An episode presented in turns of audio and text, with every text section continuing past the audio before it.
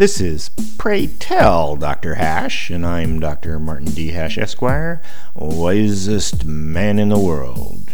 Because the competition just ain't that tough. And these are things I wish someone had told me. Today's topic aristocratic concepts. Let's review the issues of America's rising aristocracy. First, people will honor the deal as long as it's the best option for them.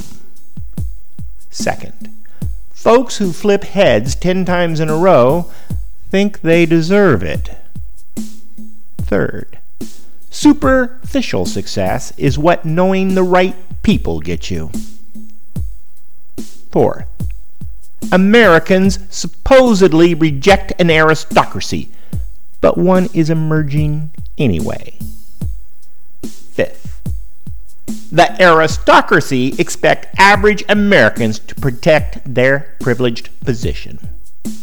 Sixth, rich people do not have unique abilities that make them special.